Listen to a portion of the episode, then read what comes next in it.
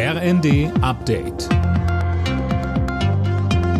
Stündlich neu. Auf den Punkt informiert. Ich bin André Glatzel. Guten Tag. Die Ermittler haben nach dem Amoklauf an der Karls-Universität in Prag weitere Details bekannt gegeben. So habe der Täter gestern 13 Menschen und dann sich selbst erschossen. Zuvor war von insgesamt 15 Toten die Rede. Zahlreiche weitere Menschen wurden beim Angriff verletzt, teils schwer.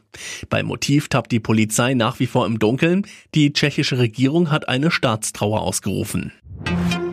Umgestürzte Bäume, überflutete Straßen, heftiger Wind. Sturmtief Soltan sorgt vielerorts in Deutschland noch für Probleme, etwa bei der Bahn Laura König. Da fallen nach wie vor Züge aus oder kommen wegen Sturmschäden später an. Vor allem der Bahnverkehr im Norden ist betroffen. An den Küsten gab es eine Sturmflut, an der Nordsee und der Elbe etwa sinken die Pegel aber mittlerweile langsam wieder. Seit gestern Abend haben die Feuerwehren vielerorts alle Hände voll zu tun. Es gab auch immer wieder Unfälle, bei denen einige Menschen verletzt wurden. Im Laufe des Tages soll Soltan dann allmählich abziehen.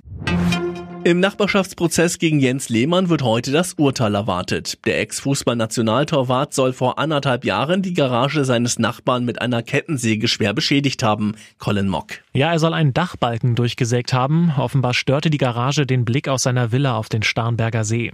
Er bestreitet die Vorwürfe, allerdings wurde er bei der Tat gefilmt. Dem 54-Jährigen wird außerdem vorgeworfen, am Parkhaus des Münchner Flughafens die Zeche geprellt zu haben.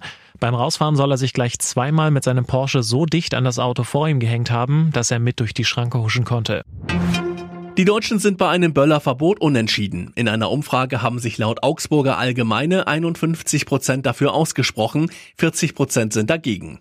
Vor allem in der Generation 65 plus sind viele dafür, Feuerwerk an Silvester zu verbieten. Alle Nachrichten auf rnd.de